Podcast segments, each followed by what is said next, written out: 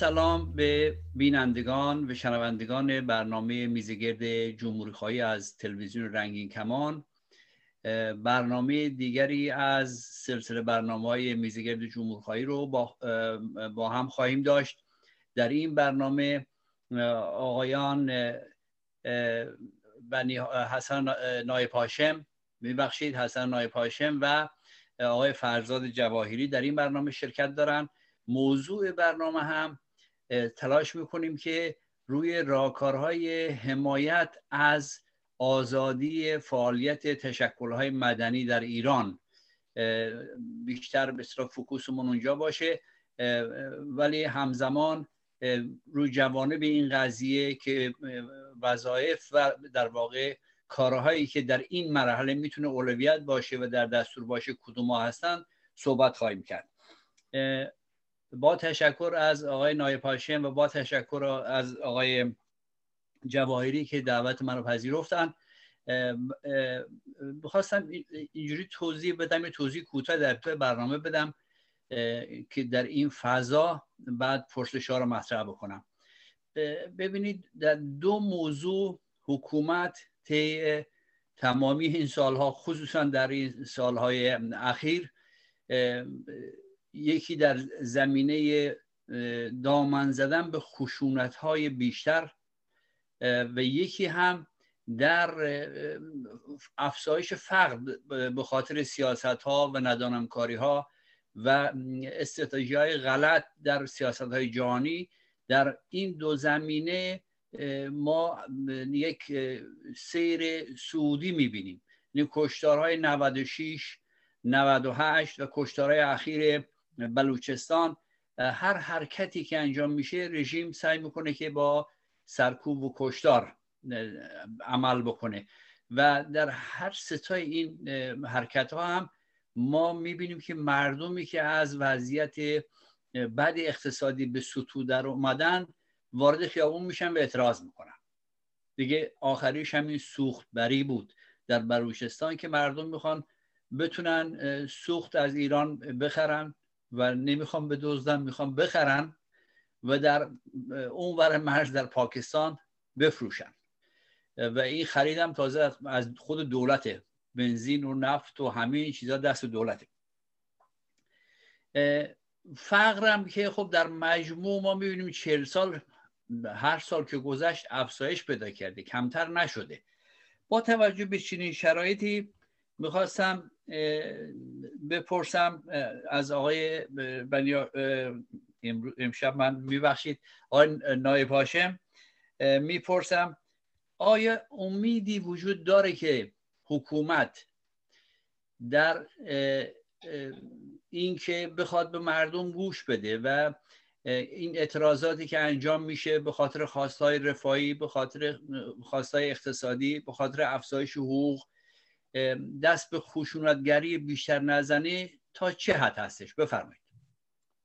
من ابتدا اجازه می‌خوام که سلام عرض کنم خدمت شما آقای لیما کشی و مهمان محترم برنامه آقای فرزاد جواهری و برنامه ریزان این برنامه و همچنین تمام بینندگان این برنامه. در مورد اینکه فرمودید آیا می‌خواهد؟ خب مشخصه که جمهوری اسلامی ممکنه نخواهد که مسائل از طریق غیر خشونت آمیز حل بشه ولی کن باید ما امید داشته باشیم مایی که خواهان روندهای خشونت پرهیزانه هستیم امید باید داشته باشیم و جمهوری اسلامی حکومت رو مجبور بکنیم بله. که راه غیر خشونت آمیز رو بپذیره مسلمه که خب این فکر می‌کنه برای بقای خودش برای ادامه کارها باید از این راه اقدام بکنه. ولی کن اگر ما قرار باشه که امیدمون رو در واقع امیدمون منتفی بشه بنابراین خب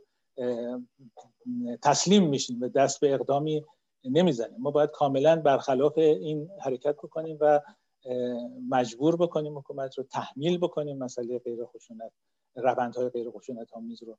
و خب امکانات اون وجود داره. شما به حال اشاره کردید به اتفاقاتی که در دی ماه 96 افتاده مرداد 97 افتاده آبان 98 افتاده اسفند 99 افتاده. به حال اینها همه روندهایی بوده که در مردم رو کاملا گلوله باران کردن از سلاح گرم استفاده کردن در مقابل اعتراضات مردمی.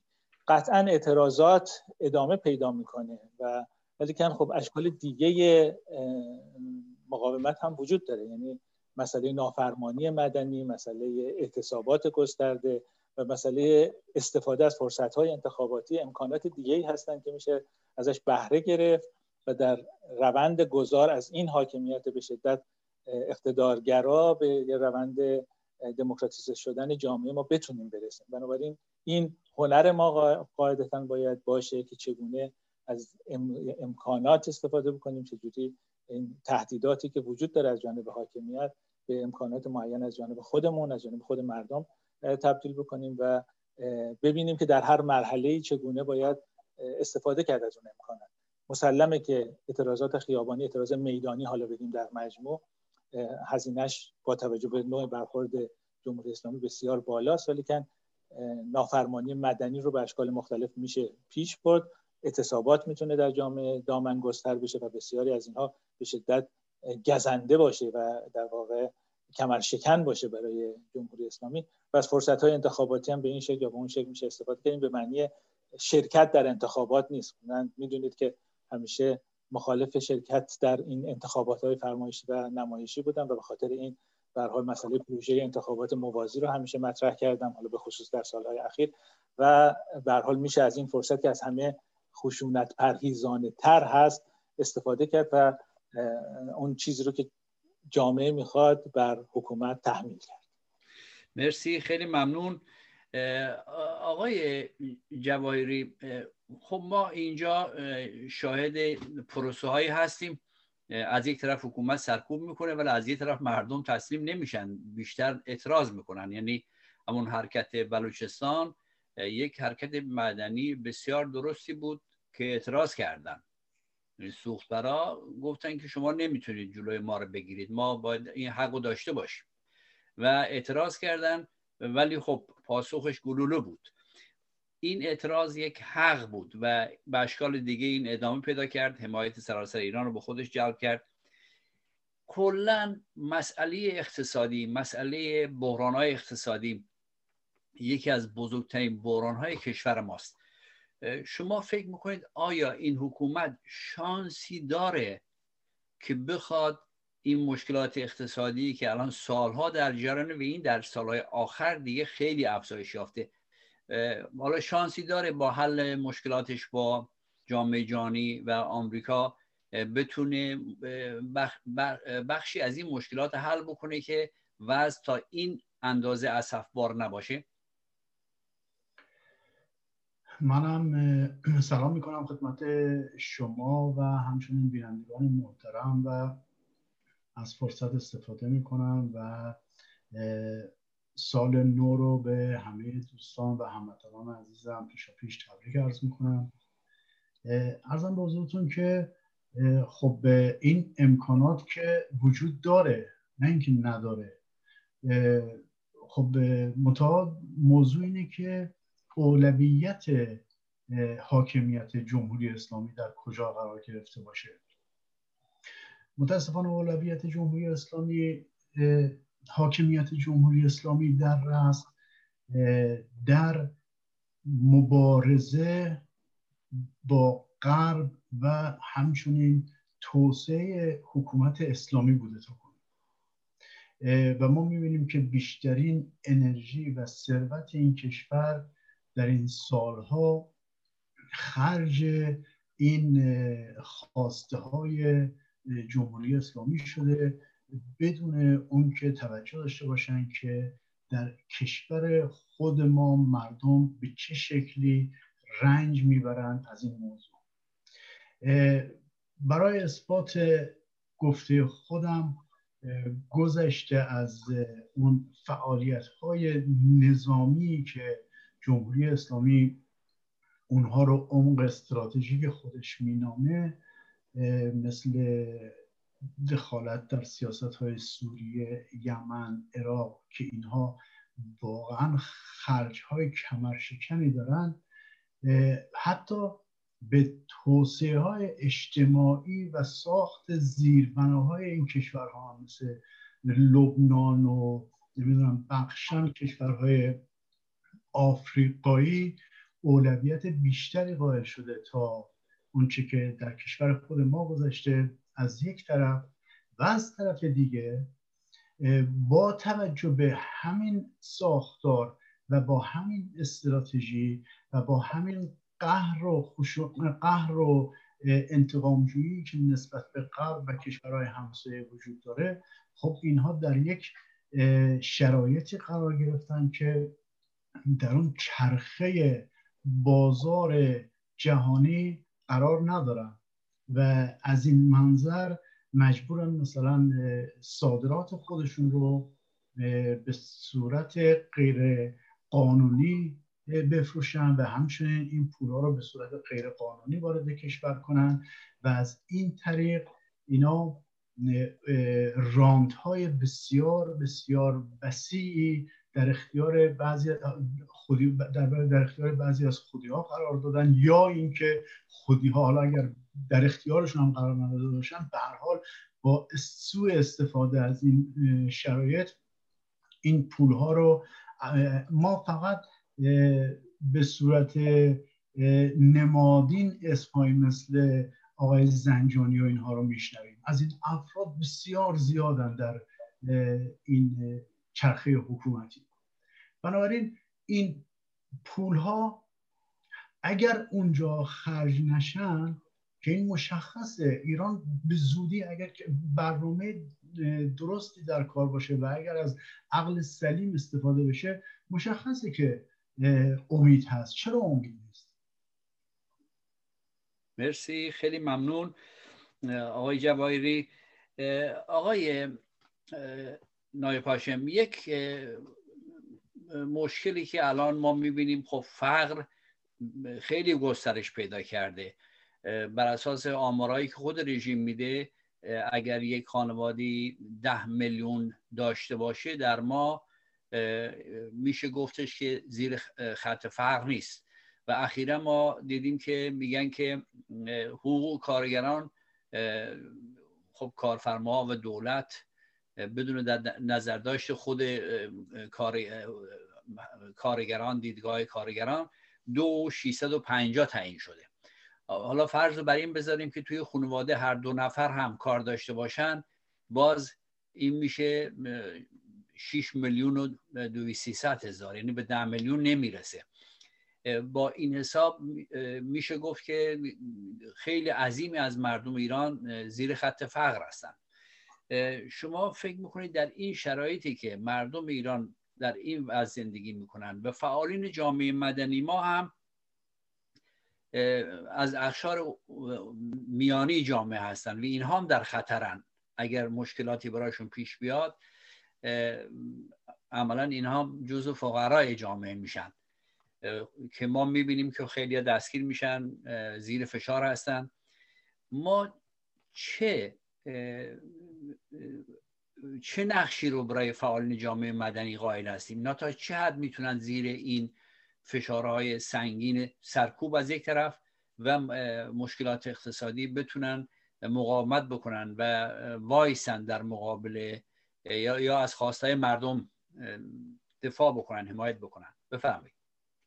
بله همونجور که شما می‌فهمید فعالان جامعه مدنی با مشکلات مختلف عدیده مواجه هستند. یکی از این مشکلات مهمترینش اینه که نگاه حکومت به سازمان های غیر دولتی به فعالان جامعه مدنی نگاه امنیتیه. یعنی اینکه حالا چه در عرصه های حالا سیاسی مدنی اونها بخوان حرکت بکنن چه در ارتباط با حقوق اقتصادی اجتماعی فرهنگی بخوان حرکت بکنن در هر حال دولت حکومت اونها رو به یه معنی رقیب خودش می‌دونه به جایی که از فرصت وجود اونها بخواد استفاده بکنه و بسیاری از مسائل جامعه که اونها می‌تونن حل بکنن ازش بهره بگیره برعکس اونها رو تحت فشار قرار میده و خب آخرین نمونهش نمونه جمعیت امام علیه که خب می‌بینید که برایشون مشکل به وجود آوردن و در جهت انحلال این سازمان خوش غیر دولتی خوشنام دارن حرکت می‌کنن. سازمانی که به حال در همین ارتباط که شما میفرمایید در ارتباط با مسئله فقر تلاش کرده بود. می‌دونید که خب فقر زدایی در سطح جهان هدف اول توسعه پایدار هست تا سال 2030 یعنی هم جمهوری اسلامی و هم همه کشورهای دنیا در سال 2015 اهداف 15 ساله رو تدوین کردن که در صدر اون و هدف یکش اینه که فقر در جهان از بین بره که خب البته دو عنصر داره تو صحبت های شما بود. یکی اینکه این با اون معیارهایی که در سطح بین المللی طرح میشه برای فقر که حالا خب مسلمه اون فقر مطلق یا فقر شدید مورد نظر هست که در جامعه ما خب کمتر مطرح هست. ولی که مسئله فقر نسبی در هر جامعه یا در مقیاس های ملی هست که شما بهش اشاره فرمودید و ما می‌بینیم که این میزان فقر هرچه بیشتر دهک های بیشتری رو در جامعه در بر می‌گیره و همجوری شما میفرمایید اخشار متوسط رو به اخشار فقیر جامعه تبدیل می‌کنه و عمده فعالان جامعه مدنی همجوری باز هم شما فرمودید جزو اخشار متوسط جامعه هستن. یعنی مجموعه نیروهایی هستند که علاوه بر اون تلاش برای امرار معاش یک امکان معینی برای فعالیت داوطلبانه دارند که بتوانند در عرصه‌های مختلف مدنی حرکت بکنن و این دوره هی محدودتر و محدودتر میشه. یعنی وقتی که خود افرادی که فعال مدنی بودن حالا جدا از نگاه امنیتی نگاه سنگین امنیتی به اونها که می‌تونه فوق العاده فشار بیاره وقتی که برای امرار معاش مجبور باشن در واقع دو شغله یا سه شغله باشن بنابراین خب طبیعیه که جایی برای فعالیت داوطلبانه براشون نمیمونه و از این نظر تحت فشار هستن. با این حال طبیعیه که خب هر چقدر این سازمان های مردم نهاد به اخشار مردم نزدیکتر باشن در واقع خب این ما وقتی از جامعه مدنی صحبت می‌کنیم از در واقع سازمان های مردم نهاد صحبت می‌کنیم وقتی اینا رو به عنوان یک لولایی به عنوان بین دولت و مردم در نظر می‌گیریم خب می‌تونن هرچه در واقع این نهادها به مردم نزدیکتر باشن یا از اون بالا به دولت نزدیکتر باشن نه به معنی که دولتی باشن بلکه به این معنی که بخوان به اون رهنمود بدن تلاش در رابطه با اصلاح اون بکنن یا اینکه به حال به عنوان یک گراس روتس یعنی پایه‌ای با مردم در ارتباط باشن. بنابراین این وجه خود همیاری مردم تا حد زیادی می‌تونه کمک بکنه که یه مقدار از این مسائل رو حل بکنه. ولی که در جامعه ای که به سوی فقر بیشتر میره در جامعه که تحریم اون رو به اینجا کشونده تا همین مرحله هم اون در جامعه که حکمرانی نامطلوب رو ما درش شاهد هستیم. به شکاف بین فقر و غنا هرچی بیشتر دوره میشه اون ضریب جینی یا ضریب های مختلفی که مربوط به نابرابری اجتماعی هست در حال افزایشه. بنابراین نقش سازمان غیر دولتی هرچند که بسیار مهم هست ولی که خب تحت شعا قرار می‌گیره برای اینکه فعالان اون باید ملاحظه این رو بکنن که خودشون چگونه از اون گردابی که هست از اون قرقابی که وجود داره در اون شرایط خیلی بدی که وجود داره بتونن از اون سر بیرون بیارن و بتونن در واقع برآمدی داشته باشن که متاسفانه جامعه ما در حال حاضر چنین هست. یعنی درصد یعنی خب یکی از معیارهایی که در همون توسعه پایدار یکی از شاخص هایی که مطرح هست اینه که نسبت میزان افرادی که دچار فقر هستن به کل جامعه چقدر و در گروه های مختلف یعنی سنی جنسی و غیره و غیره.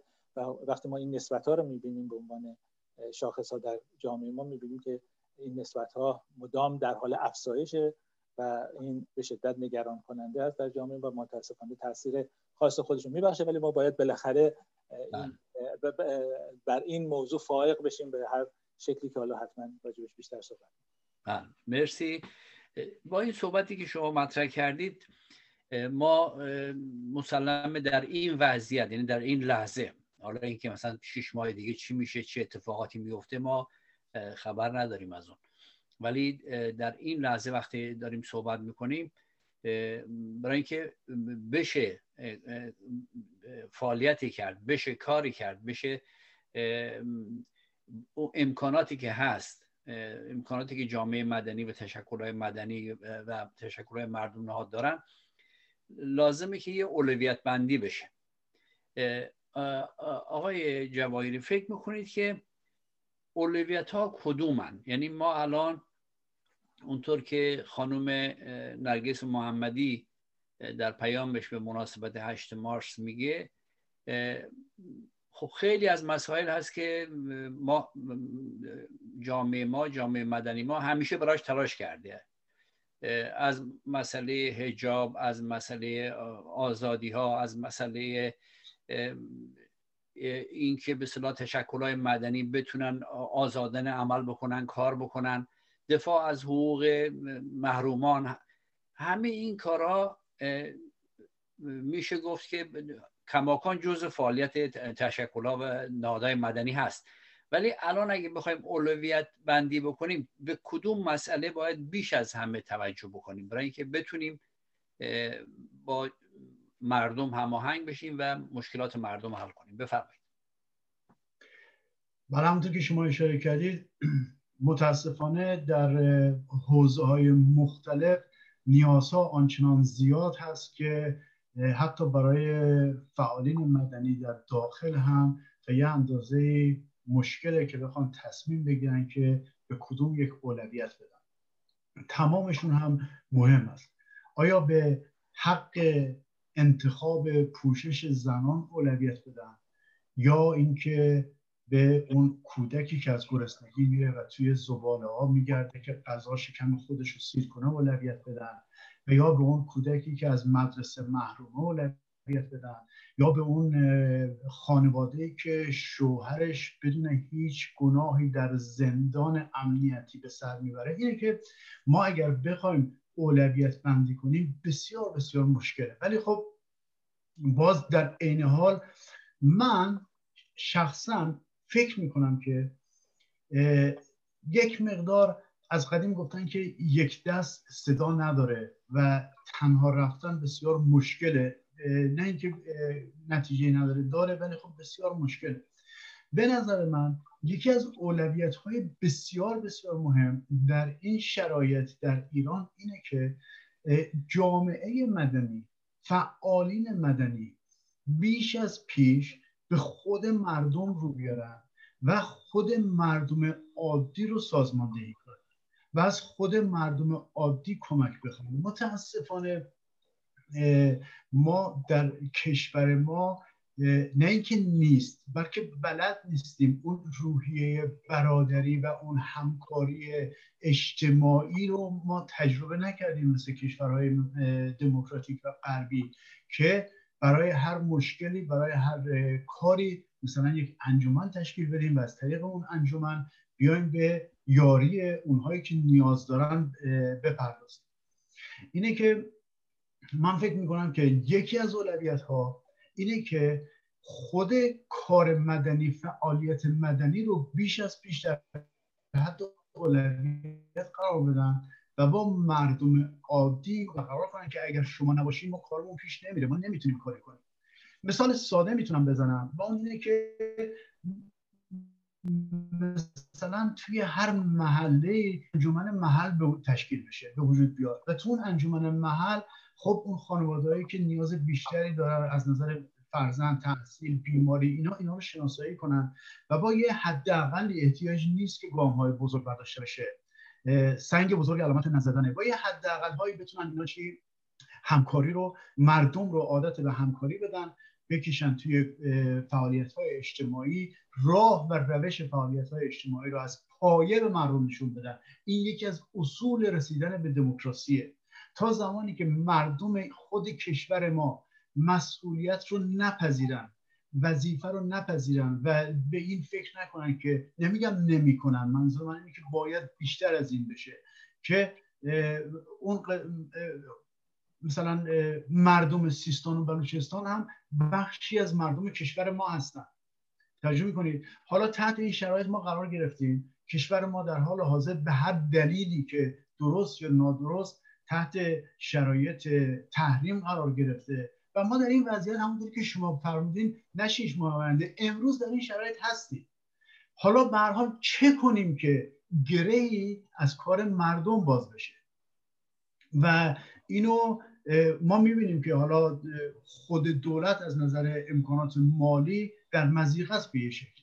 بنابراین تا اونجایی که دست مردم می‌رسه من فکر می‌کنم که این تا اونجایی که دست نیروهای مدنی می‌رسه گفتمان سازی کنن و اون پایه های اولیه و همکاری دموکراتیک رو در کشور برقرار کنن و بعد از اون با کمک اونها به نظر من می‌تونن بازدهی بیشتری در جامعه مرسی خیلی ممنون. من فکر می‌کنم شما به یه بخشی موضوعی نزدیک شدید که من اینو در یه پرسش دیگری رو مطرح می‌کنم دوباره اگه وقت به ما اجازه بده. و اون اینکه چگونه هر فرد و هر حتی فامیل حتی یک یک مجموعی از فامیل در یک منطقه در یک شهری در یک دهی بتونن نقش ایفا بکنن. این درست میگید. این امکان پذیر است. و خصوصا الان که اوضاع اینقدر بده باید این دست به این کار بشه. اینو آقای نایب هاشم در ادامه صحبت آقای فرزاد جواهری ما یه سری تشکلهای نهادهای مدنی رسمی داریم. که اینا خب ما می‌بینیم مثلا مثل جمعیت امام علی که شما مطرح کردید غیر قانونیش کردن. جمعیتی که فقط کارش این بود که حمایت می‌کرد از کودکان خیابانی از مردم و فقیر. آیا در شرایطی که چین نهادهایی رو غیر قانونی می‌کنن نمیشه نهادهای غیر رسمی ایجاد کرد و در هر محلی در هر کارخونی در هر شهری. افراد خوشنام افراد سرشناس که اونطوری که آقای جواهری میگن با مردم با مردمی که مشکلات دارن بتونن کمک بکنن بهشون بتونن تماما بکنن مردم. یعنی مردم در فقر و در بدبختی و در فلاکت زندگی نکنن. منظورم نیست که بیان کمک مالی کنن. ولی کمک ها می‌تونه به صد شکل باشه. میشه مثلا کمکی باشه که بتونن یک کاری رو شروع بکنن. این اشکال کار نهادهای غیر رسمی رو چجوری میشه به نظر شما نگاه کرد؟ چگونه میشه سازمان داد؟ بفرمایید. ببینید خب همون تجربه که تو کشورهای دیگه هست. وقتی که یک خاص یک حق یک موضوع یک مشکل عملا شناخته میشه. خب در یک همبستگی جمعی افراد سعی می‌کنن که خب اون مشکل رو حل بکنن و در کشورهای دیگه خب ما نهادهای غیر دولتی بسیار فراوانی رو داریم. ممکنه هر کسی به طور متوسط در چند نهاد غیر دولتی عضو باشه. در جامعه ما خب خیلی تجربه نشده. ما یه مقدار توده آمورف یا شکل نیافته رو داریم و از اون طرف یه دولت اقتدارگرا و قداری رو داریم یا داشتیم داریم. نه اینکه حالا تو تمام مدت ها به معنی شاید تجربه سه هزار ساله داشته باشه نهادهای غیر دولتی یا غیر حکومتی در جامعه ما. ولی کن واقعیت اینه که در حدی که در خصوص در صده های اخیر مثلا در اروپا آمریکا کشورهای توسعه یافته ما شاهد هستیم. در ایران شاهد نبودیم. شاید این چند دهه اخیر هستش که اصلا بحث جامعه مدنی مطرح شده سازمان های مردم نهاد شکل گرفتن سازمان غیر دولتی شکل گرفتن. بنابراین کافیه که ما هر کدوم از ما یک موضوع رو که برامون دردآوره برامون ناخوشایند بگیریم و ببینیم که آیا همراهانی در اون رابطه داریم یا کسان دیگری هست که چون ما از اون موضوع ناخوشایند رنج می‌بره. و خب در این رابطه برای رفع اون مشکل ناخوشایند حرکت بکنه خب این میشه یه نهاد غیر دولتی میشه سازمان مردم نهاد و خب همونجور گفتم از وقت آزاد معین از امکانات معین خودمون حالا می‌تونه حتی مالی باشه. مالی وقتی نیرویی در واقع و حالا با دانش معینی که وجود داره این مشکل رو سعی کنیم کمش کنیم. حل حل حالا ممکنه به راحتی نشه ولی در این راستا تلاش بکنیم. بنابراین میشه اون توده بیشکل بیاد درش در واقع هسته ها حلقه ها زنجیره به وجود بیاد که خب حالا به هم دیگه پیوند بخوره و تا اون بالا در واقع یک شبکه رو ایجاد کنه یه موزاییکی رو ایجاد کنه. از این نظر میگم موزاییک موزاییک برای اینکه خب افراد در رابطه با مسائل مختلف ممکنه به درد بیاد دلشون یا اینکه در حال حقوق مختلفی در جامعه هست. همونجور گفتم مدنی سیاسی اقتصادی اجتماعی فرهنگی که باید روی اون کار بکنن. حالا مثلا تو این صحبت ها به فقر اشاره شد یا خود مسئله تشکل ها شد و بسیار از مسائل.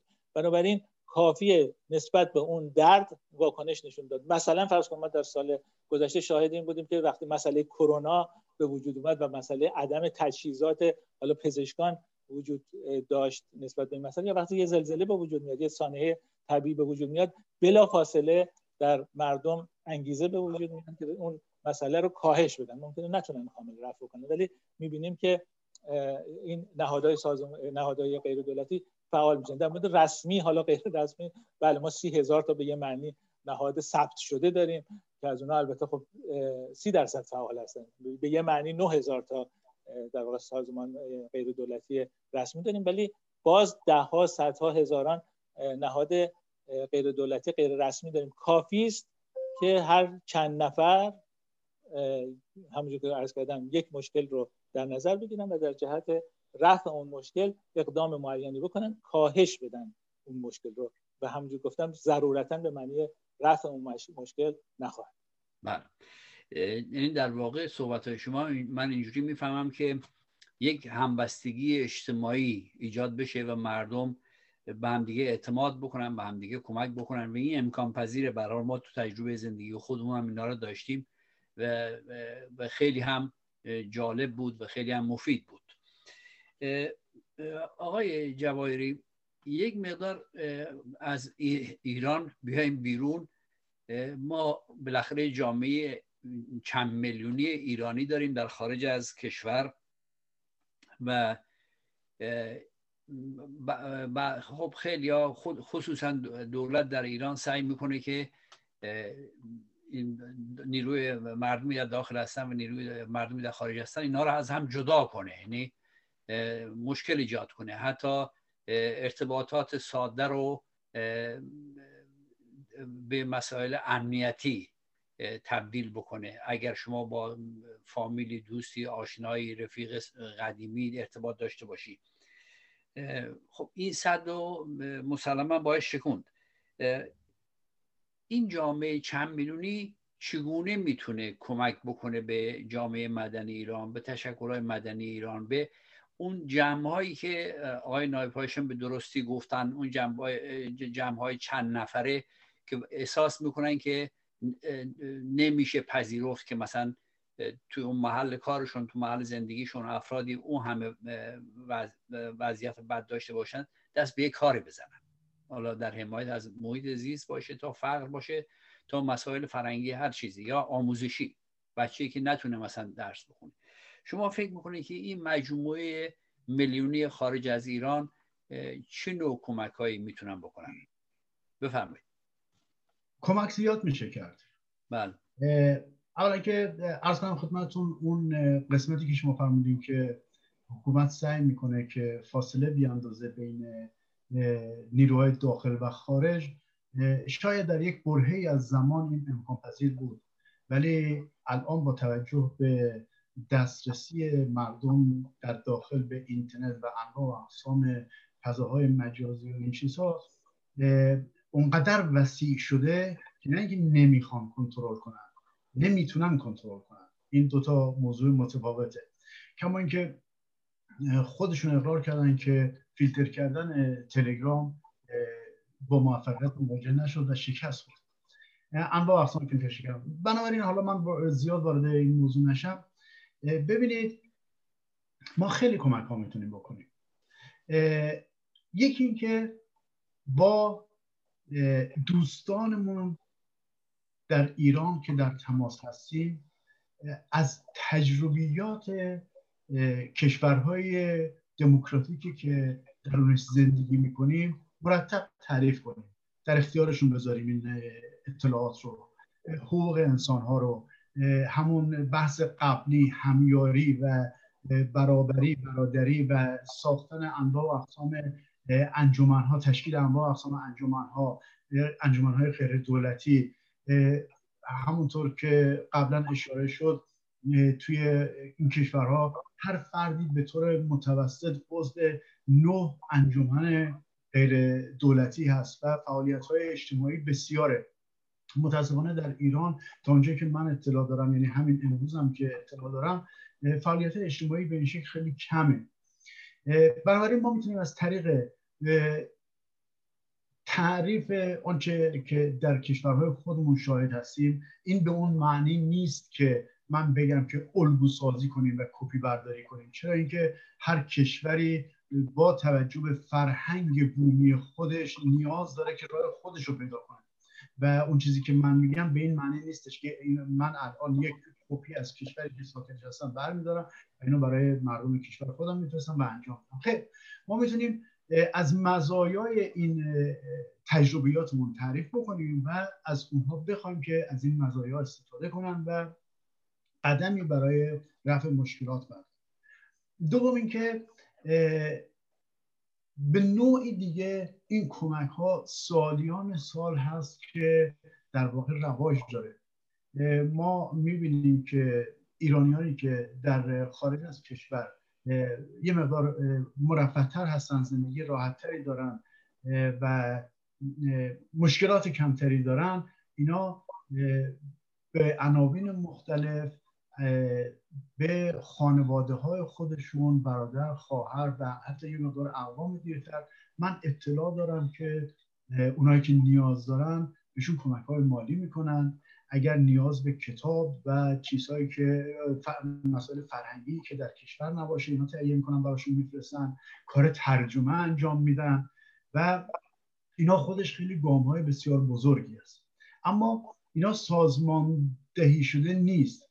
ولی من یه مثال می‌تونم بزنم. ما مثلا اینجا در همین کشوری که زندگی می‌کنیم من یک انجمنی رو می‌شناسم که از نزدیکم باشون همکاری دارم. اینا برای کودک های خیابانی و کار در ایران سال یک بار جشن می‌ذارن و در اون جشن یه مقدار پول تهیه می‌کنن قبل از نوروز و این پول رو به دست همین های خیریه در ایران که می‌شناسن و اعتماد دارن میفرستن و از این طریق خب اون نیازهایی رو که کودکان دارن لباسی احتیاج دارن یا مثلا به هر حال مراسم شب عید اگر نتونن خودشون داشته باشن اینا براشون تهیه می‌کنن.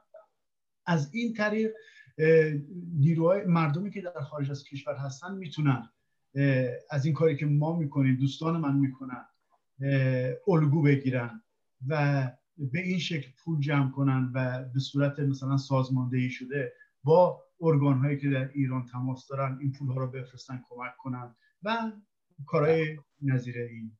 مرسی خیلی ممنون.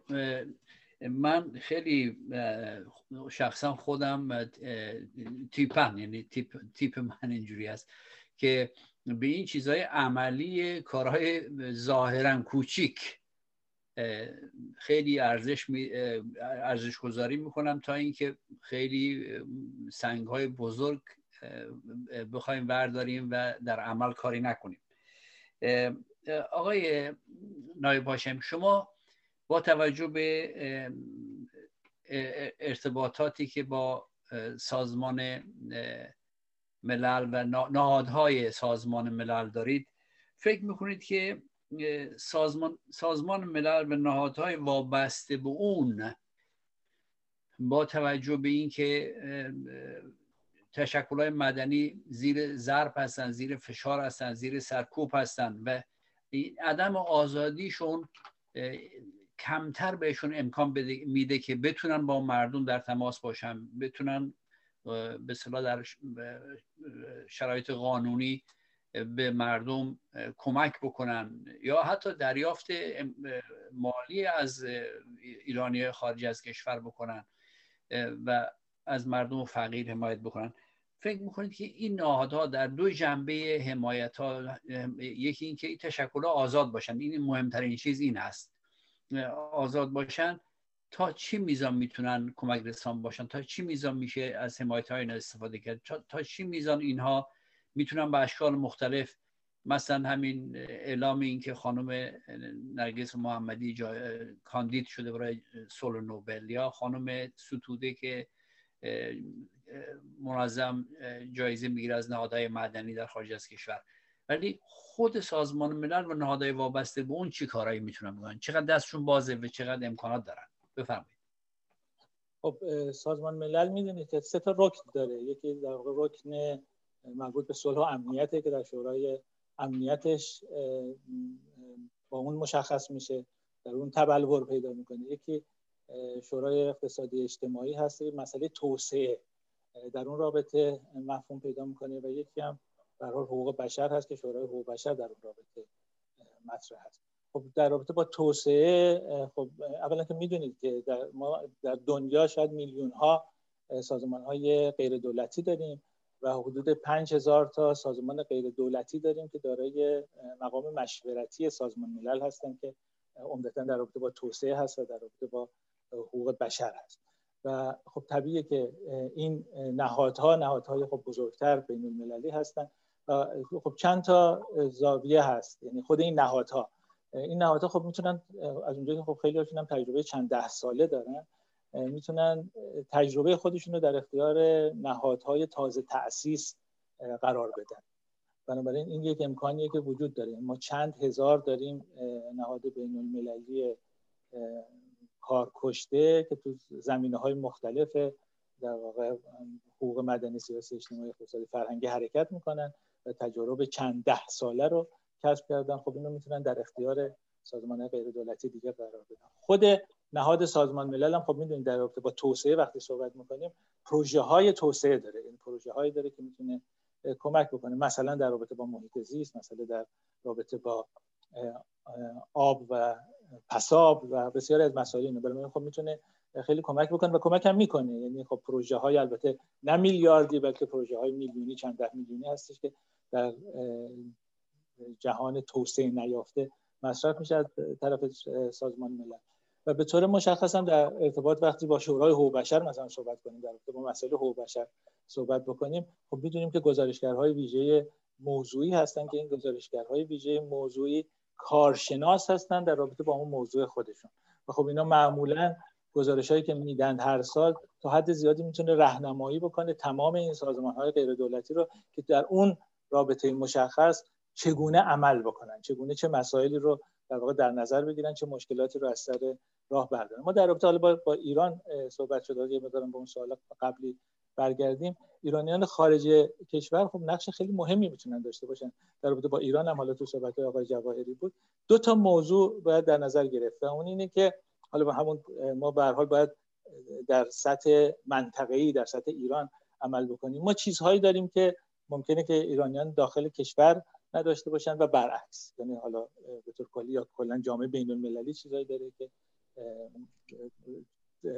سازمانهای غیر دولتی ایران ندارن و برعکس. یعنی یک مش... به طور مشخص اینه که ما تجربه میدانی از اون کاری که عزیزان تو ایران انجام میدن نداریم. یعنی ما دقیقا نمی‌دونیم که مثلا فرض کن دقیقا نمی‌دونیم اینکه یک کلیت نمی‌دونیم. که مثلا فرض کن وضعیت کودکان یابانی یا کودکان کار در ایران به چه شکل است. ولی که ما یه مقدار ممکنه همونجور که صحبت شد اون نوها اون در واقع دانش اون تخصص معین رو از تو تجربه که تو خارج کشور داشتن کشورها که این مراحل گذرانده داشته باشیم و یکی هم مسئله همونجور که صحبت متوسط در واقع درآمد مردمی که در خارج کشور هستن ایرانی حالا مثلا بگیم حدود 4 میلیون 5 میلیونی که در خارج کشور هستن این 5 درصد جامعه ایران که هست خب با اون درک های بالایی جامعه ایران تطابق پیدا می‌کنه. حالا شاید نه اون دهه که اول خیلی پولدار جامعه ایران ولی به حال سیستم سیستم مالیاتگیری حداقل اروپا آمریکا اونجوری هستش که افراد خب نمی‌تونن اونقدر ثروتمند باشن. ولی کن به حال درک دوم سوم یه همچین وضعیتی رو عملا دارن. بنابراین خب می‌توانن تا حد زیادی کمک مالی بکنن به نهادهای داخل کشور. اینها چیزهایی که در خارج کشور هست. اون تخصص معینی که می‌تونه داشته باشه. و یه مقدارم در واقع دانش همکاری های مقابل یعنی متقابل. یعنی مثلا فرض کن در میان همین سازمان غیر دولتی سازمان ملل یا در واقع تو دنیا خب خیلی از سازمان ها هستن که کارشون اینه که تنش زدایی بکنن بین افراد یا نهادها. این چیزی که ما تو جامعه ایران نداریم. یعنی ما می‌بینیم رقابت های ناسالمی وجود داره. حالا همونجور گفتم دولت رقیب خودش می‌دونه سازمان غیر دولتی رو از زاویه. خود سازمان غیر دولتی ممکنه با همدیگه رقابت هایی داشته باشن. یعنی خب مثل همین موضوع در واقع مثلا این سازمان غیر دولتی دولتی مربوط به کمک اجتماعی. سازمان در واقع امام علی رو جمعیت امام علی رو رقیب خودش می‌دونه فکر می‌کرد که خب اون اعتباری که این داره کسب می‌کنه اعتبار اون رو از بین می‌بره. در حالی که خب نمیشه حوزه های مختلفی رو در نظر بگیرن سازمان های غیر دولتی من خودم مثلا فرض کن تو سازمان ملل وقتی می‌بینم یه عرصه البته خب می‌دونی شعار ما اونجا همه حقوق بشر برای همه در ایرانه. وقتی می‌بینم یه عرصه ای رو یه مجموعه دیگه خب داره به خوبی پیش می‌بره خب سعی می‌کنم تو عرصه هایی که توجه نشده بهش بهش توجه بکنیم بنابراین خب اگه سازمان غیر دولتی ایران هم با همدیگه رقابت نداشته باشن دولت با اونها رقابت نداشته باشه اینها با دولت رقابت نداشته باشن بلکه در واقع تکمیل بکنن این ساختار رو و به حال عینیگرا باشن شفاف باشن اعتماد جلب بکنن و به مشارکت اجتماعی عملا به وجود میاد. اصل قضیه اینه که باید شفاف باشن حالا از جمله رو مسائل مالی خب خیلی از مسائل می‌تونه از این زاویه به حال اعتماد زدایی بکنه. به اضافه اینه که تخصص داشته باشن یعنی به حال راجع به یه موضوعی که حرکت میشه دانشش رو داشته باشن. نه اینکه صرفا گفتم باید نسبت به یه موضوع علاقه داشته باشن ولی صرفا علاقه کافی نیست. باید اون دانش رو داشته باشن که چگونه با اون موضوع برخورد بکنن در سازمان های بین المللی و در جهان مقوله وجود داره به عنوان good practices یعنی تجربه خوب. بنابراین در خیلی از امور خود در نهادهای سازمان ملل نگاه می‌کنن در این کشور در اون کشور این نهاد غیر دولتی اون نهاد غیر دولتی چگونه تونسته تجربه مثبتی رو داشته باشه؟ ما متاسفانه در جامعه نمونه های عدیده در واقع bad practices رو داریم تجربه بد رو. ولی خب میشه از این تجربه های مثبت الهام گرفت و در واقع چند گام به مرسی خیلی ممنون. ما پنج دقیقه وقت داریم تو این پنج دقیقه. من یک پرسش رو می‌خوام از هر دو شما مطرح بکنم. و اون این هستش که با توجه اگر اگر البته قبول داشته باشیم که اولویت این لحظه. همونطوری که در یکی از پرسش های قبلی گفتم شیش ماه بعد نه امروز. امروز مسئله فقر یکی از بزرگترین مشکله یعنی اینکه بتونیم مردم و این توانمندسازی مردم.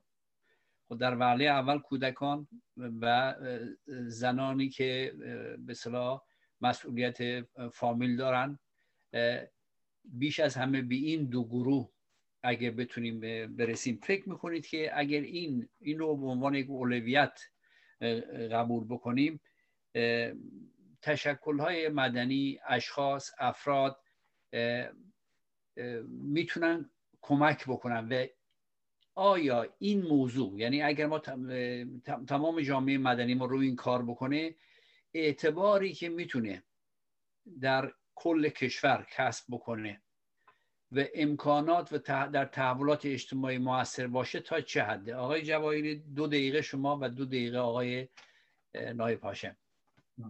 اصلا بردون که بسیار کار بزرگیه.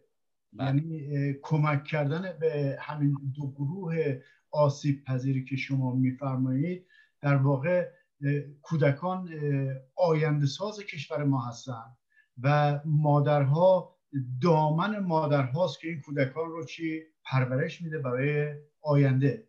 بنابراین اگر اینا هر لطمه ای ببینن هر آسیبی که در جامعه ببینن این آسیب کوتاه مدت نیست. این آسیب دراز مدته سالهای سال تاثیر داره در این کشور. بنابراین اگر همتی بشه کمکی بشه و اینها در اولویت قرار بگیرن به نظر من بزرگترین کمک بزرگترین سرمایه گذاری واسه کشور ما هست. و من بسیار استقبال می‌کنم از این پیشنهاد خواهش می‌کنم آقای نایب مرسی خیلی ممنون. آقای نایب هاشم بفرمایید دو دقیقه. بله اگر که بشه فقر مطلق رو حالا فقر نسبی یا فقر در مقیاس ملی رو من بهش نمی‌پردازم. فقر مطلق یعنی اینکه فرد یک ممیز 25 دلار در روز در واقع حداقل مخارجش که در دنیا. و خب در جامعه ما صحبت از این درصدی درصدی از جامعه زیر فقر مطلقه فقر شدیده. حالا ممکن در بعضی جوامع آفریقایی مثلا این رقم به 70 درصد هم برسه ولی در جامعه مایی که جامعه تا حد توسعه یافته هست متاسفانه چنین هست اگر ما با یه تلاش همگانی سعی بکنیم این فقر مطلق رو از بین ببریم خب فوق العاده هست. یعنی اگه بتونیم هر چه زودتر این کارو بکنیم. آقای روحانی گفته بود که تا تا پایان این برنامه در واقع دورش این کارو می‌کنه ولی به نظر می‌رسه نتونسته چنین کاری بکنه و به حال دیگه اونم نبوده. ما وقتی میگیم جامعه که الان دیدید دیگه موردی هستش که طرف میگه خب میوه نخورید نمی‌دونم گوشت نخورید نمی‌دونم یعنی ما, وقتی میگیم فقر یعنی در وهله اول غذا یعنی اینکه افراد یعنی فقر یعنی اینکه برآورده نکردن احتیاجات. و مهمترین احتیاج چیه؟ احتیاج غذاست ما در جامعه هستیم که حق غذا تامین شده نیست برای مردم خودمون. خب حالا مراحل بعدی میاد مسئله آموزش مسئله نمی‌دونم. بعد از مسکن مسکن آموزش بهداشت با یه استاندارد حداقلی. ما اگر بتونیم حق غذا رو برای تمام مردم جامعهمون تامین کنیم. کار بسیار بزرگی کردیم و امیدوارم که ما به سهم خودمون در خارج کشور با همراه سازمان های غیر دولتی که در این حوزه کار می‌کنن موفق به این مسئله بشیم. مرسی. خیلی ممنون دوستان. من فکر می‌کنم که پرسش های زیادی مطرح شد و پرسش های زیادی مطرح هست. اینکه راکارهای بسیار ریستر چگونه به موضوع نزدیک بشیم هست. با توجه به اینکه فعالین مدنی شخصیت های مدنی برجسته داخل کشور تاکید دارن روی این موضوعات روی این مسائل و چنین اولویت هایی خیلی خوب هست که همه ما ایرانیا جامعه مدنی ایران های مدنی به این فکر باشند. در زمانی که حکومت حکومتی هست که به فکر مردم نیست. باید خود جامعه مدنی به فکر مردم خصوصا به این گروه های شاخص که مطرح کردیم و اونهایی که در فقر مطلق هستن طوری که آقای نایب هاشم میگن. با تشکر از شما آقای نایب هاشم. با تشکر از آقای فرزاد جواهری. با تشکر از فرشاد عزیز.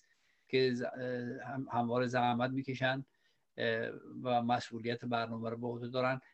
با تشکر از بینندگان شنوندگان و همه دوستانی که در این مجموعه برنامه می‌بینن نظر میدن پیشنهاد میدن کمک می‌کنن و واقعا باید متشکر باشیم. آقای جواهری خیلی ممنون که شما این بار تشریف آوردید. آقای نایب من به طور ویژه از شما باید تشکر بکنم که هر بار من از شما خواستم تشریف آوردید و واقعا کمک رسان بودید به این برنامه.